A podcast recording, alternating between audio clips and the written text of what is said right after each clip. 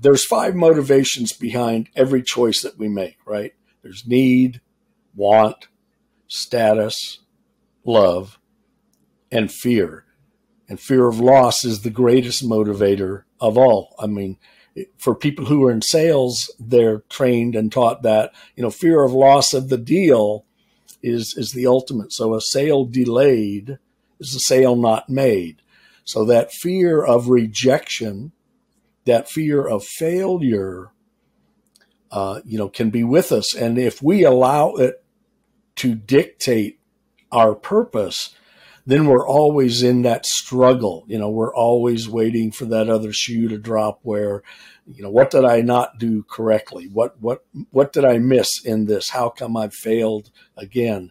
And when we are in that place, it's very difficult to see what our purpose is or what our purpose as a, you know, as a salesperson or a mother or a father. We've got to have purpose. Hey, everybody. Welcome to the Men on Purpose Podcast. I'm your host, Ian Lobas And today we're going to get deep.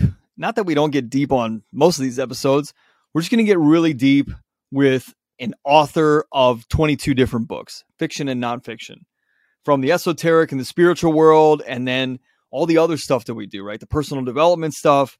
So my guest today is Branch Isole, and in this this conversation, I'm telling you right now, could have gone on for three hours. It was so intriguing to me being an audience member, right? I'm just the guy on the mic. I'm also an audience member listening for you as you. And so we're talking into tapping into fears and and like what comes up when you're lost at sea. Branch was talking about a a fiction book that he wrote, and we were getting deep into that and the human psyche, achieving balance in your life, choosing money over purpose or purpose over money, controlling your destinies, exercising your power of choice, the five motivations of people, uh, you know, fulfilling a need in a world that can't be fulfilled inside of you. Uh, replaceable versus irreplaceable, processing through external needs, fulfillment, consequences, getting spiritually grounded, our purpose as men, connecting with source, esoteric connection, again, spiritual grounding is going to be present throughout this. And then at the end, Branch goes through these 12 lessons of life that are really freaking cool. I've never heard it put like this. You're going to absolutely want to listen to the end. I did not strategically put it at the end. It's just how it happens. I don't map these things out like that. Um, so I'm going to read you a quick bio on Branch. Then let's get rocking and rolling. This is, this is an hour long episode. So, um, Branch Isole is a is a thought leader, author, and speaker. He's written 22 books. He's he's worldwide known for contemporary short stories that re- uh, they reveal emotions and issues often experienced but not often voiced. And that's important to know because how many of you right now are sitting there saying, I wish I could explain how I feel to someone. And the other side of it is, I wish someone would listen to me and ask me how I feel because I need to get this out and I feel embarrassed or scared. So we're going to talk about that stuff today. And and we're really talking about getting yourself out of the wheel, the cycle, the just the the the rut and creating something for yourself that isn't run by the external. You start to understand your purpose and your mission for this planet. And it's not as a husband and a father and a provider and a worker and a, you know, this is your identity and that and a follower of God or whatever. It, none of those things. We're talking about pulling all of those back, untying those strings and the hold that it has on you, and actually finding you and revealing your authentic you and revealing that purpose and that path that you're meant to be on, that your spirit, your soul is meant to be on. Remember, guys, go to menonpurpose.net where you can find all of our cool stuff, our courses, our masterminds, our retreats that are coming up this fall and winter. You can download our free purpose driven formula ebook and mini course and a ton of other stuff. Make sure if you haven't already, join our Men on Purpose community on Facebook. Got it? Here we go. All right, Branch, 22 books. I got to know how do you write 22 books? Not the topic of this whole discussion. I just know a guy that writes 22 books has a lot of information. He's got a lot of experiences. He's got a lot of stuff he's been through. So I, I was just fascinated by that alone, in addition to the other stuff that I learned about you. And so let's start there. How do you how do you have that much experience? Where have you where have you come from and been in your life to be able to write that many books on on those experiences? Well, first, Ian, thanks for having me on. I've I've really been looking for our time, looking forward to our time together. And uh, yeah, I have had a lot of experiences. Um, real quickly, you know, I, I grew up as a military brat, traveled around a lot in my early years. Uh, was blessed to live in different places and and be around different cultures and different people. So it gave me an interesting. Uh, look at life, you know, with all that travel. After high school, I went to college in Texas. Um, after college, I went into the corporate world for 15 years in sales and marketing. Uh, did great, was very successful. But as everyone, you know, on that ladder of success finds out, there's only so many hours in the day. And when you invest in you know certain parts of your life other parts of your life are sacrificed. So you know that's an interesting experience to have. Lots of people have gone through that. And when i got done with my corporate experience i was unhappy with myself and a little disillusioned with the person i had become. So i, I completely went in a different direction. Uh, i got into entrepreneurship early on, many many years ago, and was founder and and uh, owner of five different small businesses. After that, I decided, you know, I needed to know more about myself and my place in the world. So I went on a journey of, dis- of discovery to try and find truth and, and what that looked like and how it applied to me, you know, as a person, as a family member, as a member of a community. And in that venture, I came across and was involved with a lot of different kinds of uh, spiritual belief systems, religions, did a lot of study. Uh, at 45, I decided to go back to college and uh, get a master's in theology. It wasn't my intent. I just had a desire to, to know more about uh, Christian religion as opposed to some of the other religions that I had been studying and belief systems and those spiritual paths. So I went back to college, got a second degree, and then I decided to write my first book. And that's how it came about. Um, I was moved to write a book about uh, the search for truth for seekers and searchers and for fallen away Christians. Um, by that time, I had realized, you know, lots of people have been on this this path of struggle between who I am in the world and who else am I?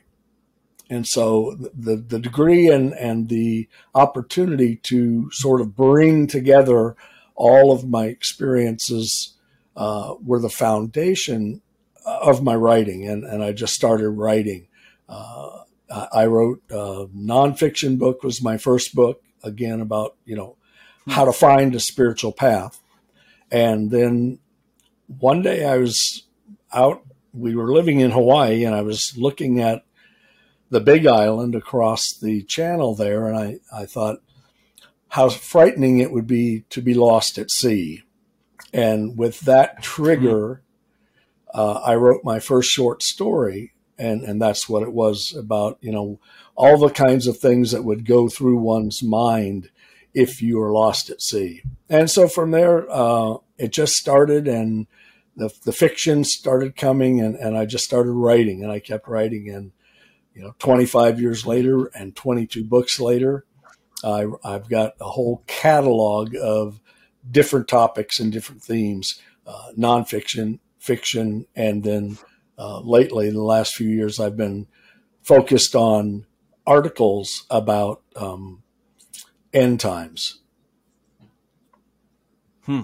Yeah, I want to talk to you about that. I, there's so many things I want to go back to. The first one that really, well, the the latest one that really piqued my interest is what what were you tapping into when you were looking out at the Big Island and and tr- and trying to understand what it would be like, what someone's fears would be like? Were you tapping into your own fears of of of helplessness or of letting go or of you know just being adrift in the world, which maybe you were as a corporate guy. I mean, it sounds like you were very successful. However, most corporate people that you talk to, money is that measure of success, yet they are kind of just drifting around, lost to their purpose and their mission. And that's one thing that we really focus on in Men on Purpose is understanding why you're here.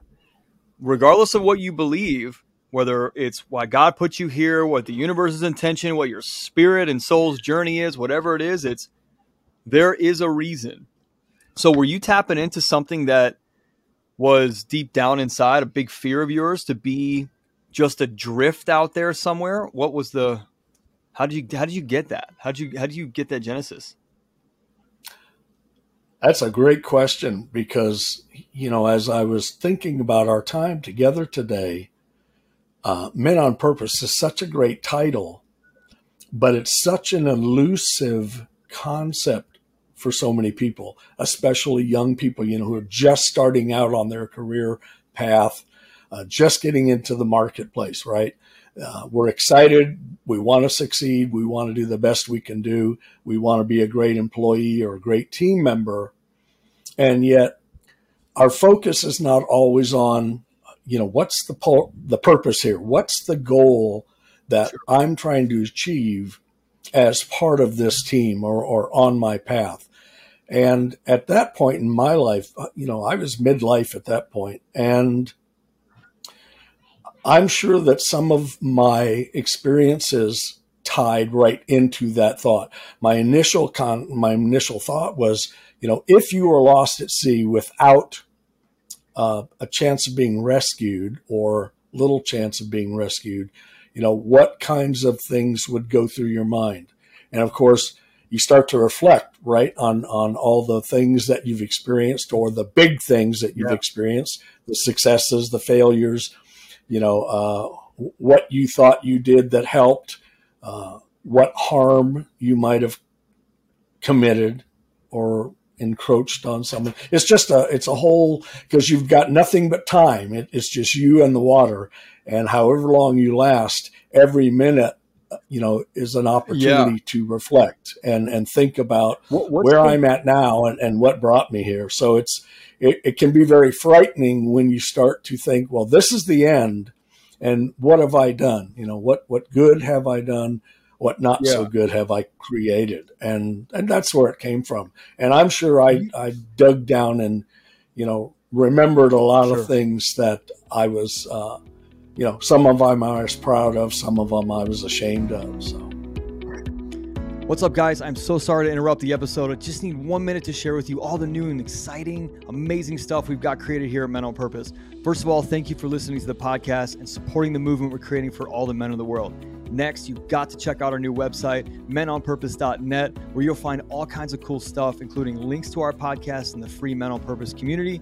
You're also going to find our new free purpose driven formula mini course and ebook, and links to all of our new coaching programs and products. Look, I've had so many of you ask me where to get started with your personal growth journey or where you can go to level up. So I put this thing together, this free ebook and mini course, and we're going to be talking about and coaching you through a really light version of our purpose driven formula, which is our foundational formula. And for those of you who are ready now, we got you. Listen up, whether it's becoming the best husband, being the best dad, quitting that job that doesn't serve you, just understanding how to put you first, we've got what you need to align with your authentic self and find that true fulfillment and live a life with no regrets.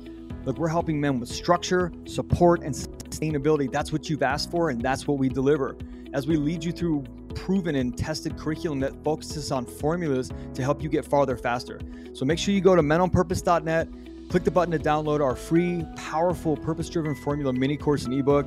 And while you're there, make sure you check out some of our amazing products designed to help you find your purpose, stop self sabotage, and dial in your mindset, skills, and habits to evolve into the best version of you. Why? Because we want you to live and have the best life possible. No regrets. So, menonpurpose.net, let's get back to the episode. Sure. Do you think that's the scariest part being lost at sea? I think it's a, a great analogy for so much you're you're you are adrift in a medium that you don't understand as much as the land with gravity and and only so many angles that something can come at you right? Because on on land there's no up or you know whatever you would call that. There's no up towards you. Where in the water there's your 360 vulnerable, isolated, and it's interesting because do you think that the that the biggest fear is is the potential of dying, or do you think that like from from your experience in this book, obviously you've never been lost at sea, um, or do you think it's a an understanding of a life wasted and the regret piling up of all the things that could have or should have yet weren't.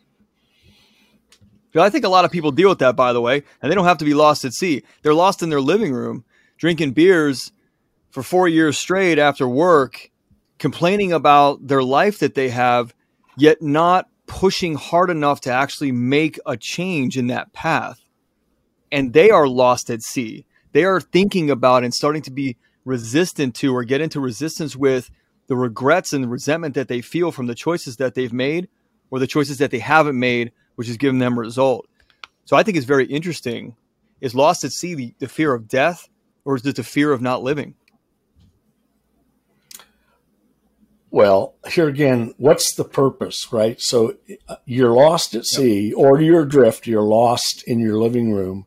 Um, there's five motivations behind every choice that we make, right? There's need, want, status, love, and fear. And fear of loss is the greatest motivator of all. I mean, for people who are in sales, they're trained and taught that, you know, fear of loss of the deal is, is the ultimate. So a sale delayed is a sale not made. So that fear of rejection that fear of failure, uh, you know, can be with us. And if we allow it to dictate our purpose, then we're always in that struggle. You know, we're always waiting for that other shoe to drop where, you know, what did I not do correctly? What, what, what did I miss in this? How come I failed again? And when yeah. we are in yeah. that place, it's very difficult to see what our purpose is or what our purpose as a you know as a salesperson or a mother or a father we've got to have purpose you know that's that's the key to having balance is having a purpose and when we don't have that purpose then yeah being my first instinct at, at that thought of the story was how frightening it would be in terms of loss of life you are not going to survive this okay when you come to grips with that fact you know, and you're still there and you've got all this time, what else do you think about? You know, what processes, what analysis do you go through in your mind? If life is just going to end at some point and you finally accept that, okay, now what do I think about? So you think about what is my purpose? What was my purpose? And how, how much mm. of that purpose did I succeed in accomplishing? And it's just, you know, it's all on our minds. Everything. One of the great things about living, and one of the great things about our brain, is that we can change thoughts, you know, instantly. Uh, I, I do exercises with my clients. You know, I ask them to think about when they graduated from high school, and they mentally can see that. And then I ask them what their pet's name is, and they they can go to that place. You know, uh, who did you come in contact with first thing today? And every time you ask a question like that, their thought changes to that specific idea or that purpose. And that's how quickly our thoughts can change. So we can redirect our, our behavior by redirecting our thoughts. Uh, the other thing that's so great about our brain is we can only focus on one thought at a time. Now, sure, I can be driving in my car and listening to the radio and also thinking about something else. So I'm multitasking. But the reality is my, my thought process is only on one specific thought at a time. And with that in mind, then, if that's true, and we know that it is, then we can change our thoughts at any time. So I can change my direction and my focus just by realigning my thoughts. So once we've overcome that fear, whatever that fear may be, death, rejection, loss of the sale, you know, divorce, family issues, whatever that fear is, we can then focus on the purpose. And once we can focus on the purpose, we can readjust our thoughts and then readjust our actions, which will readjust our habits. And once we've readjusted our habits, we can readjust our character. And once we discover, you know, who we are and what our character is, we can control our destiny.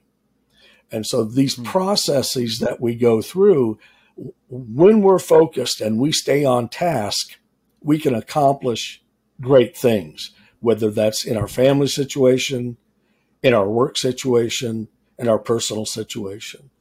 But as long as we don't have that purpose, you know, we don't have a direction. And, and when we are directionless, we're left adrift. Yeah.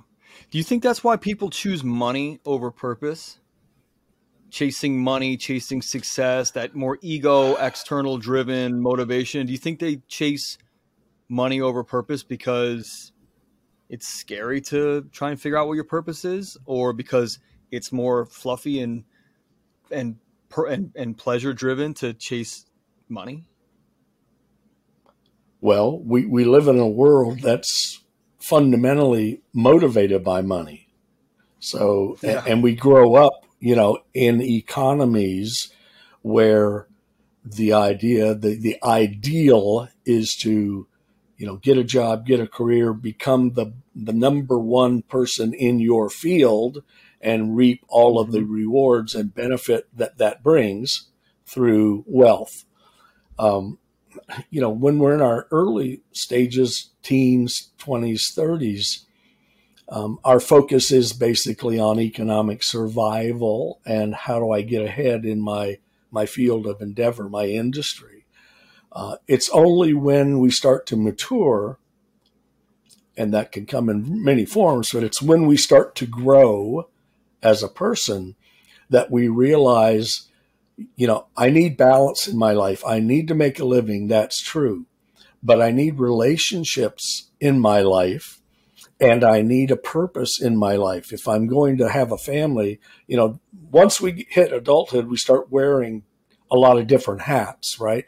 I'm father, I'm husband, I'm a member of my community, I'm a member of my work team, but we start to wear a lot of different hats. And the four corners of our relationship, even as young children, but certainly as adults, are love, approval, agenda, and spiritual grounding.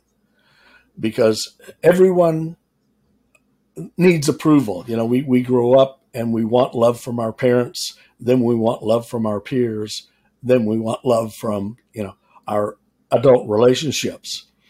Uh, that approval. What did you say those were again? Those four things: love, approval. No, no, what what was what was it called? Oh, the four relationship corners cornerstones. Got it. Got it. Yeah. So so we're you know life is about all about relationships, right? And it's a journey of relationships when we're in healthy relationships, uh, that encourages growth and balance. And growth happens when we when we learn new responses to replace old pattern behaviors.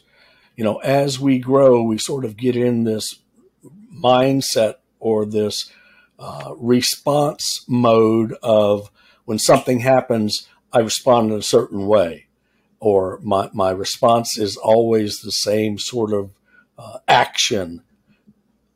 When that happens and we only respond in our old pattern behavior, we don't grow. We don't grow as people. We don't grow as individuals. we try and achieve balance, which is the stability between our mind, our body, our soul, and our spirit the person we are in reality in, in this physical world. And as we try to stabilize, you know, our mind, body, spirit, and soul, in, in our relationships, we react. So in our relationships, we're always looking for love. We're always looking for approval. we always have an agenda. You know, what is I, I'm trying to get out of this particular relationship? And then we all have a spiritual grounding. And you can think of the spiritual grounding as the easel upon which our life story picture is placed. And for people who don't have, you know, adequate or good spiritual grounding, then their focus is on how do I get ahead in the world? How do I make more money? How do I get more stuff? Right? Because we are hmm. in the world and we are of the world. and because the world is fundamentally wealth driven or power driven, we get caught up in that cycle. We get caught up in that, that wheel of, you know, how do I get ahead? How do I become more successful? And as long as we're on that treadmill, and we don't realize something's missing, which is the spiritual aspect of who we are. We have a soul and we have a spirit, so it's part of who we are. But if we're not feeding it, if the pilot light is lit, but there's no fuel coming to it, then our focus is world driven. And we always wonder what's missing, why I got the new car two years ago and now I want another one you know why I live in the yeah, house fair. that I live in, but I want a bigger house. So we're always trying to fulfill a need that the world really can't fill. Uh, it can give us the things that we believe will fill that need, but one, when we don't have that spiritual grounding, that little piece that's missing from our balance puts us out of balance. And you know, yeah. when it's of the world, then it's all about me and when, when it's all about me, I'm missing all the valuable parts of my relationships. It's interesting because I used to sit in my real estate office and I was successful by anybody's measure or standard. Not the most successful. There were many guys doing much more than I was. However, I used to sit there and I understood this concept did you get this when you were in? I mean, maybe not at this capacity. Did you think about this when you were in business, yet just not take action? Because that was me. I, I thought about this stuff like, I really don't want to go out for drinks tonight with these people. I really honestly don't like these people. I, I, I and it's not that I don't like them. I just don't like that they're that they're on this same path as me and I know it's wrong, yet they don't. They they're just completely okay with it being an externally driven motivation. Money, drinks, sociability, that kind of thing. And I used to sit there and get annoyed with myself because I'd go, you know that these relationships are not real, right? You know that if you went to another broker, if you went to an, another career, you know these people would never call you again, right? Like, and I would battle myself inside yet still make this decision to go out in the world, right? And, and, get that need fulfilled in the world instead of internally. Did you ever find that when you were in business or were you just just oblivious to it? Well, I found it when I was there, obviously, because I left that lifestyle and, and that, you know, sure. that journey um, but when you are there, when you're in that place, now whether whatever place that is, you know, you're there as long as it fulfills the needs that you have and, and the wants and the desires. Now, we may it may be fulfilling those needs and like you said you know there may be a piece that you recognize that's false or fake or not it's a fabrication and it's not someplace you want to be but, you know, everyone has choices, and yeah. the choices we make are all filled with consequences. And, you know, growth happens when we make a choice and we have experienced the consequence and we realize it's not in my best interest to choose this again. For the person who, you know, hates to go out with, to drinks with his coworkers, but does it, it's filling a need that he has or she has at that time. You know, everybody is operating sort of at a different level but at the different sure. level at the same time. Uh, this is the, the, the quality of the lessons of life. You know, there's 12 lessons of life that we all experience. And we experience them at different times and in different manifestations. And they appear different ways and we choose different choices. But the lessons are all the same for us. The problem becomes we're getting those opportunities to go through the lessons uh, at different ways and means, but they're coming at us, you know, one or more at a time, but they're all, it changes from day to day. You know, one day I'm dealing with uh, a situation where how responsible am I? And then the next time I'm dealing with something that, uh, how dependable am I? How reliable am I? How accountable am I? And as we go through our daily life, we're being tested by these lessons over and over again in every situation or with every person or event that we come in contact with. So if I'm going to go out for drinks with my, you know, my team, I've got to deal with, you know, the lessons that come in that scenario. You know, how much am I going to drink? Uh, how am I going to respond to the conversation?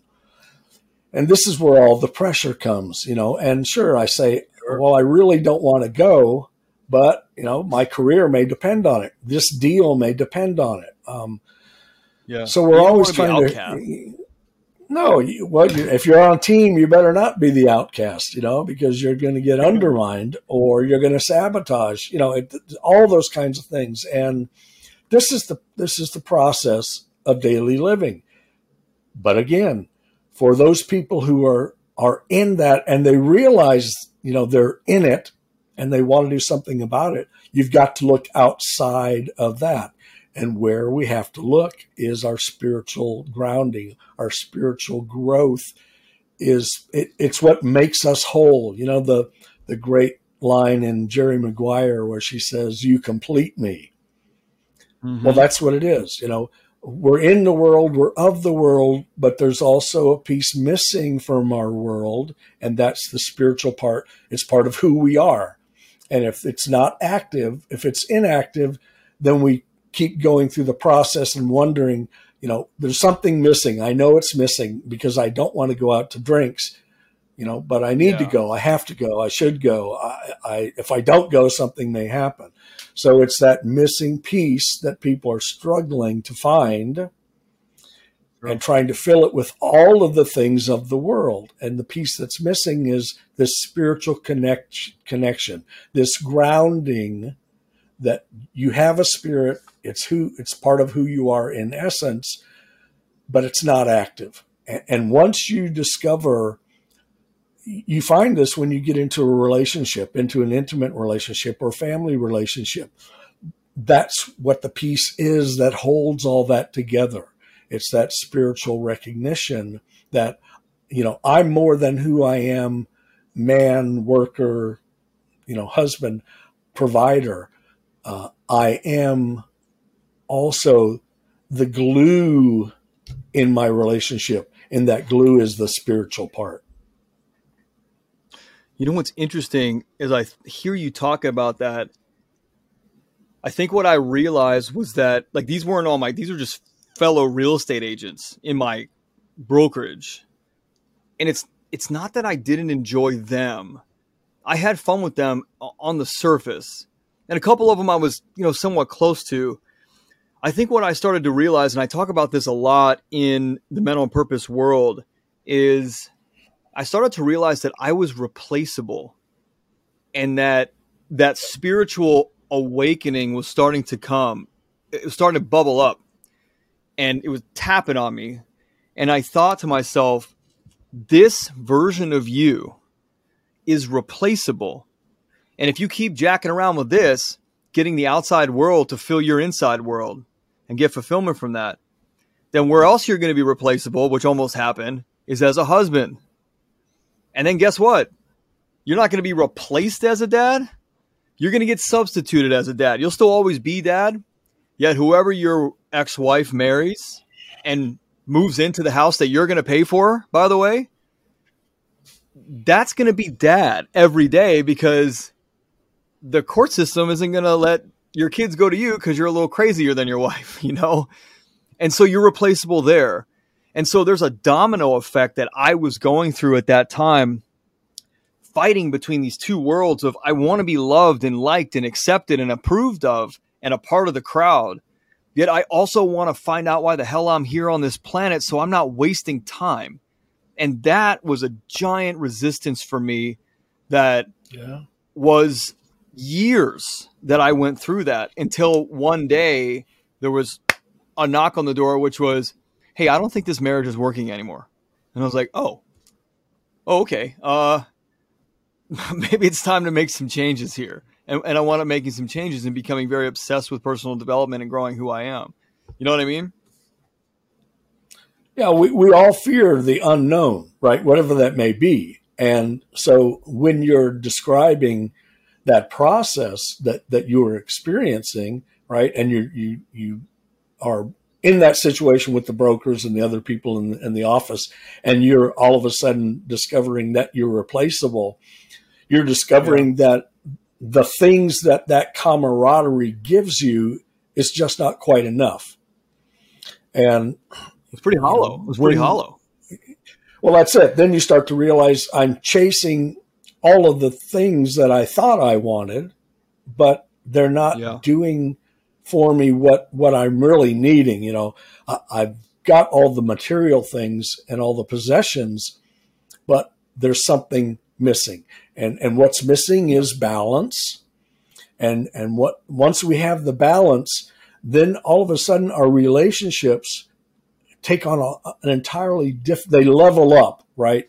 It becomes I'm a provider, but I also have these other roles of husband or wife or, or mother or child, or, you know, I have different roles that I'm responsible for now. And the material is, is one aspect of it so that everybody has what we need and what we want. But, you know, it's interesting. Women are, are more grounded than men just by nature and that's mm-hmm. why they're they're mothers is they have that that mothering nature and nurture that men don't have and so they recognize issues a lot faster and a lot sooner than a man will a man will be, you know i'm working and i'm providing and i'm doing all these things and she's knocking on you know tapping on his shoulder going you know there, there's more to you bringing home the paycheck and we don't see it that way. We think as long as we can provide, you know, as men, we are fulfilling our purpose. And our number sure. one purpose and our number one goal is to provide for our families. And yet, you know, as that slips away, we don't want to admit that it's slipping away. And we don't want to say, well, why is it slipping away? You know, I'm doing all the things I'm supposed to do for my purpose as a man but what's missing? And what's missing is that balance, and that balance, you know, is sparked and becomes part of our lives, becomes alive when we understand, you know, not only am I am I human, I'm also spiritual. I'm also a spirit in a human body. So when we get that balance and when we get that recognition, then we go, oh, okay, now I see what was missing. Now the question becomes, what do I do about it? You know, how do I get spiritually grounded? The easiest way to get spiritually grounded is to reconnect and rekindle our intimate relationships with our spouse, with our partner. Because that's, you know, when we started dating, that you complete me idea and thought was part of the infatuation of this new love, this new person in our life, right? they completed us. That was sort of the grounding beginning of us as a couple. And yet, you know, as you grow and as you get into the marriage and as you get into building a life together, that sort of takes a back seat. That's why, you know, what, what do they call it? Uh, date night. You know, it's so important. You, right. you, actively try to rekindle that you complete yeah. me thought and concept. But you can't do it unless you know you're spiritually grounded. Once you get spiritually grounded, that comes to life again. It blossoms because you start to see I need to be more of who I am and who I need to be. I need to be the breadwinner, but I need to be a good father. I need to be a good husband. I need to be a good neighbor. You know, I need to be civil and polite and work with the people I work with and do my best to help everyone succeed. But, you know, my purpose now, my focus becomes something greater than that. I have to look outside of myself. And that's what spiritual grounding does. It allows you to look outside of yourself to see your world in a clearer light. So I want to ask you, how does someone get spiritually grounded? I think that's the, the obvious question. I, I just want to, I want to point something out to the audience. There, you kept saying like there's something missing. There's something missing. I went through that, and I talked to a lot of guys who have aligned with their true calling, true purpose, path, whatever you want to call it. Every morning, I literally wake up and go, "This can't be it." And my, I would say it out loud. My wife would go again, and I go, "This can't be it. This cannot be it. This cannot be what my life is about. This can't be.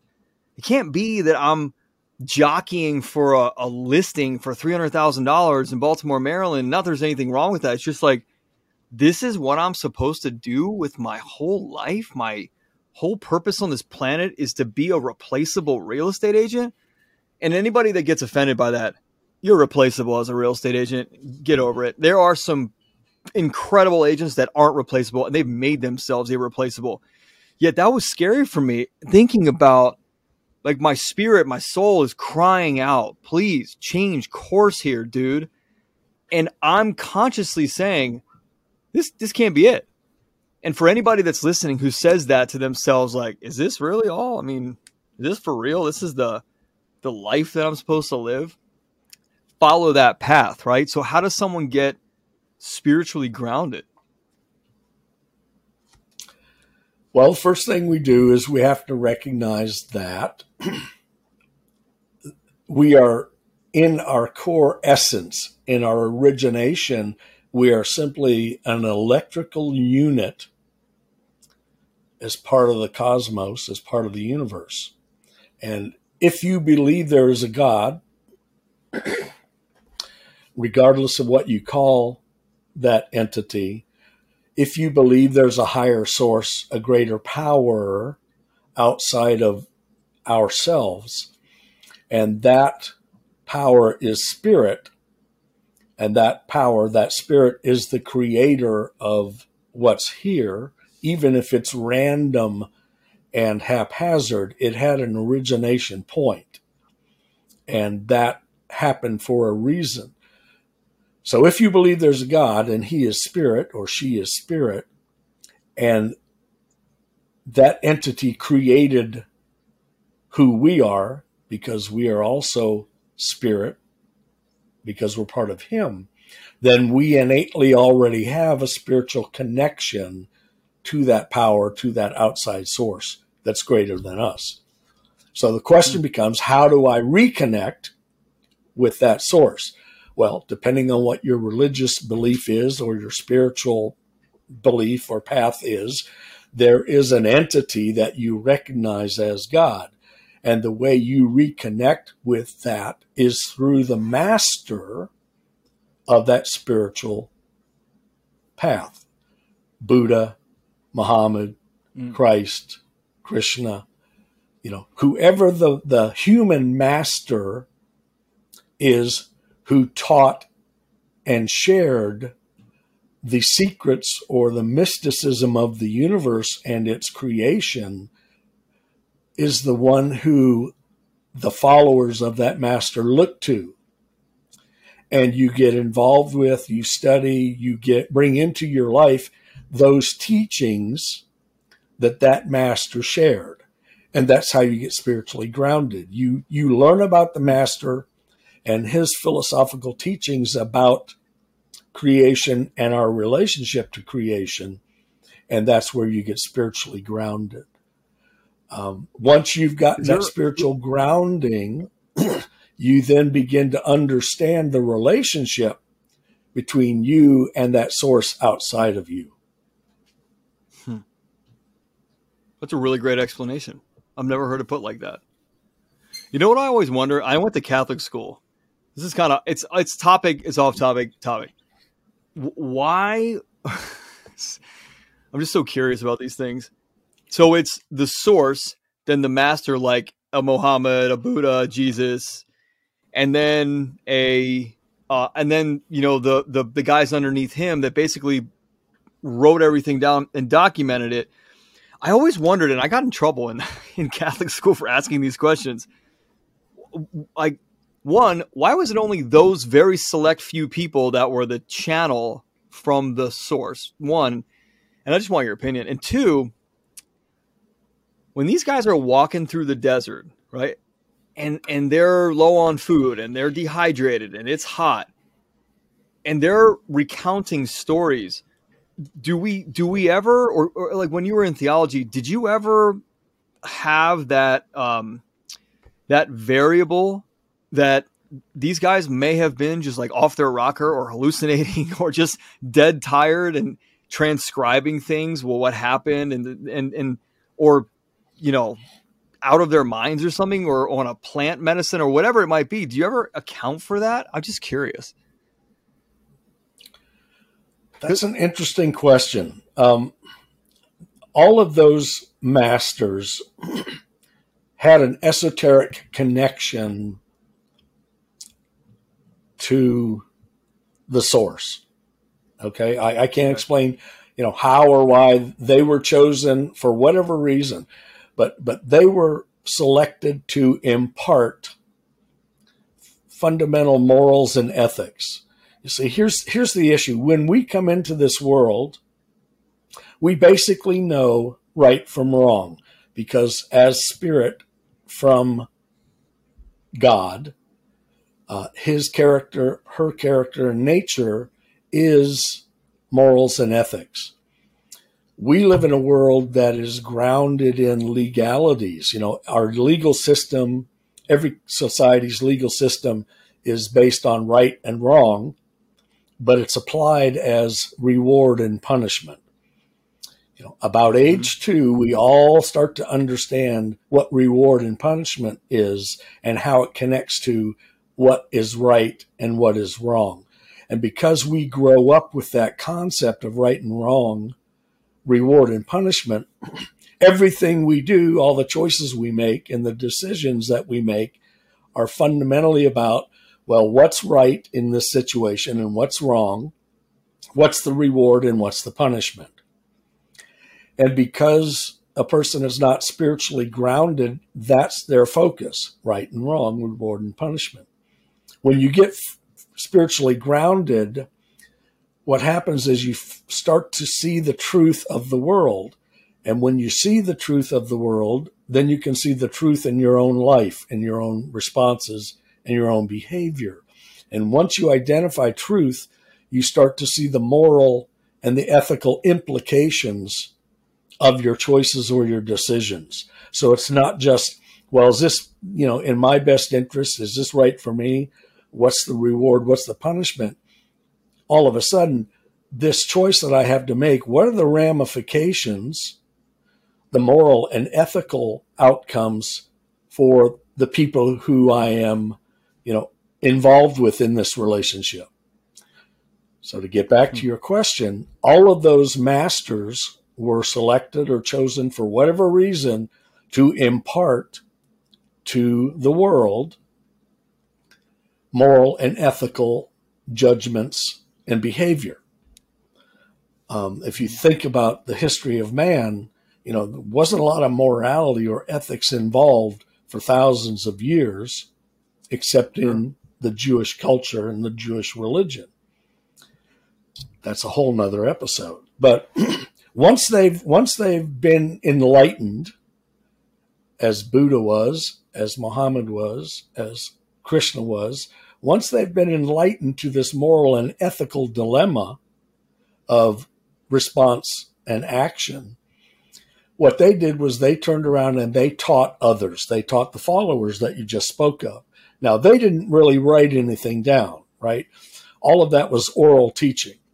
So they taught right, about I mean. morals right. and ethics, yeah, to the people who were interested and followed them when they died, when they passed from this world, somebody had to step in the void and take the reins of power, so to speak. And what we find is they started to write down all of the teachings so that they would have it, you know, recorded. But you also find that the, the vacuum that's left by the master leaving, there's certain people who want to take that position of authority. And there's usually more than one. And so there becomes a power struggle between the followers. What you find is many of the followers are not on that same level of understanding and distribution of knowledge. And what they do is is they start to get, well, what's in it for me if I'm the boss, you know? And we've seen this in evangelical Christianity through the last 50 years, you know, uh, with a lot of different TV evangelists who say one thing and, and behave entirely differently, not just the leaders, but Christians as well. Sure. Um, that's another episode. But once that power, you know, passes to the followers, well, somebody's going to have to step up. So we get the Pope, right? All of a sudden we have the Pope and the lineage of the Pope. But these are just men. And because they're not grounded in that same original moral and ethical dilemma and solutions, you know, they the, the power struggle starts to become as much as important as the philosophical or the religious or the spiritual struggle. Sure. And so sure. religions start filled with power seeking individuals who claim to be doing it for God whoever their God may be. And all of a sudden, what we see is a manipulation or massaging of the original thoughts and the original teachings to fit into this power struggle grid. And, and yeah. you know, you, you get religions now that are saying and teaching and um, prophesizing one mm-hmm. thing, and yet even the leaders are not adhering to their own principles and mores. Mm-hmm. And that's what's happened. You have religions now who are not really religions. They're, they're um, entities seeking power and money to keep thriving and keep growing. And they're using God as the excuse or the reason for their behavior. And that's why you have so many people sure. who've fallen away from, uh, you know, religion and church and synagogue and, and mosque and yeah. are struggling in their lives because the church or the synagogue or the mosque is telling them one thing and behaving exactly the opposite way. So the people in the pews are going, What the heck's going on here? You know, you're telling me one thing and then you're lambasting me with God's punishment if I don't do it. And yet you're not doing it. And so yeah, once and wanna... the vacuums, once the vacuum starts, you know, it sucks the life out of the original teachings. Yeah. That's all. So I want to I want to make sure that everybody listening realizes that wasn't just a big tangent. There was there was purposefulness with that ask because it's not just the job and the identity as dad or husband or provider. There's also the religious slash esoteric slash spiritual aspects in there that you're also serving or that are pulling on you too to take a it's just another yeah. rope that's on you pulling you away from the the person that you are designed to be created to be path that you're supposed to be on. It's just another another way. And so i just want to make sure that people don't think it was just a giant tangent. So um last thing here um the 12 lessons of life. I really want to get I want to get a, a, a a clear understanding of what those are for the audience because I think this episode is super powerful and people are going to be writing like crazy. So let's end with that. Let's end with the 12 lessons of life. Okay, great. Yeah, the, the base lesson, the first lesson is insecurity. And this is where we all are it, from day one, you know, we take our first breath and we are dependent on someone else for our life. And as we grow, hmm. you know, that dependency grows and all of our failures become very evident, right? Uh, and all of the reward and punishment that we get as children reinforces all of the negative stuff that we hear growing up. You know, you're too fat, you're too short, you're too stupid, you're too whatever, right? We all come from families of dysfunction at some level. And so our formative years are grounded in this base level of insecurity. Hmm. The key to the lessons is getting out of that base level. As long as the person feels, you know, inadequate in some form or fashion that holds them back, that's where they will stay. They will stay grounded in that insecure, rejected place, and their life will be a living hell. Hmm. Okay, so once you, you get real quick, out of the, real quick, yeah. I, I just want your like one minute answer. Do you think that there is hell on earth inside of people who are living like that?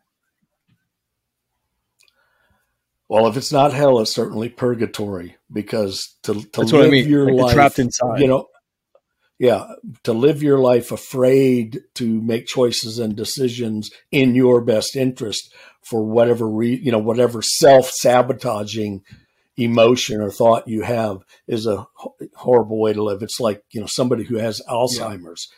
They're prisoners in their own mind. Yeah. A, terrible way to live. And and that's why you get a lot of people who are struggling in life and can't get past this place of insecurity or this place of having been bashed so severely as children that they they end up in all these terrible adult situations of of struggle and suffering. Um, as long as you carry that baggage with you, it's going to be there. So the key is to get rid of the baggage. You know, how do you get rid of the baggage? You you look at yourself and you accept yourself for who you are. Yeah, I should be taller. I wish I was taller. I'm not taller. I'm moving on. And so, you know, not, no one is perfect. No one has it all. You know, everybody is carrying baggage. Some of it we can see and some of it we can't. So you let the baggage go. You get rid of it. You say, I am who I am. I'm going at the height I am and I'm, I'm going forward. Once you get out of that insecurity level, then you can actually tackle the things of the world, the lessons of life.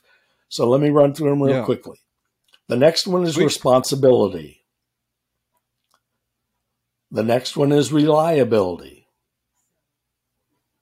The next one is dependability. The next one is accountability. And the next one is credibility. Now, if you notice these, they all have to do with world situations, right? Job situations, yeah. uh, family situations. These are all of the fundamentals of who I am in the world, who I am as a father, who I am as a mother, who I am as a team member, who I am as an employee. These are the, the fundamental basic ones that keep us moving through our world and our daily lives. Okay? The next one, number seven, is risk. And this is the pivotal one, right? This is the one that challenges you to take what you've learned in the previous six and do something with them. Okay. Are you a hmm. dependable employee? Are you a responsible employee? Are you credible? When you are all those things in your life, then life says, okay, You've got it. You, you, you're in life 101 and you understand. Now you have to risk if you're going to go to life 101A, right? So you can either risk it or not. You can stay where you are and be the best employee and the best father and the best husband and the best neighbor and the best community member possible and live your life and enjoy it and, and do your best and be who you are. If you want to risk stepping outside of yourself then you have to risk. And the next ones are the important ones. These are the female traits. This is why women are so important in our society and in our families. Number one, trust. Or I should say number eight, trust. Number nine, commitment. Number 10, forgiveness. number 11, truth. And number 12, love.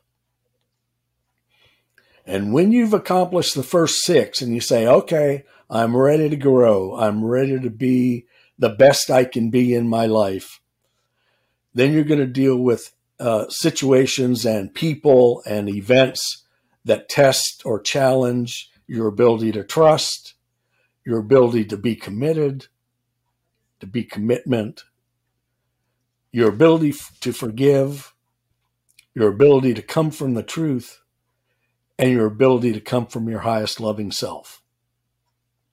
Hmm. And when you deal with these, then you become the best person that you can be. You live the truth, you see the truth, you only accept the truth for you in your life, and you be the, you know, you come from your highest loving self. And when you do that, you won't have any pressure. You won't have any stress. You will enjoy your life every day and you'll take every test and every challenge and know that it's just an opportunity for you to be a truthful and loving person. All of those other things in wow. the world, you'll see them for what they are and, and you won't be confined or imprisoned or enticed by them. That's pretty amazing. I really, I've, I've, never heard it put like that. I've never, yeah, I've never heard it put like that. It's, um, well, well, look, I, I there's a lot that I have to take in here. I, I, I love learning on these episodes and, um, and I like learning along with the audience as I kind of am a part of the interview. So I really want to, uh, give gratitude and appreciation for you being here and and teaching us all this great stuff today. I really like the way you package it up. That's how I put my exercises and, and curriculum together is we package it up in these little formulas so that there is no feeling and emotion. It's quantifiable. Were you credible or not credible? Were you accountable to what you said or not accountable? Very easy. You don't feel your way through that. It's one or the other. So it's this is this is great, Branch. Thank you so much for being here. Uh, my pleasure, and uh, I really appreciate your time. Absolutely. And audience, uh, check out the show notes for all of Branch's information. All of Branch's 22 books will be, there'll be links to them on there. And, um, and we really appreciate you listening. And before we go, I want to, I want to remind you something. And I'm going to remind you this every time going forward. I want you to be on purpose and become irreplaceable. And that's what we talked about today. Being replaceable is not a place to live in. You are not building a legacy. You are not doing anything to move the needle on this planet. Become irreplaceable. If you need help with that, you now know where to go. If you think that you are irreplaceable, let's give you a test. So check out the website, menonpurpose.net, and we'll catch you on the next one.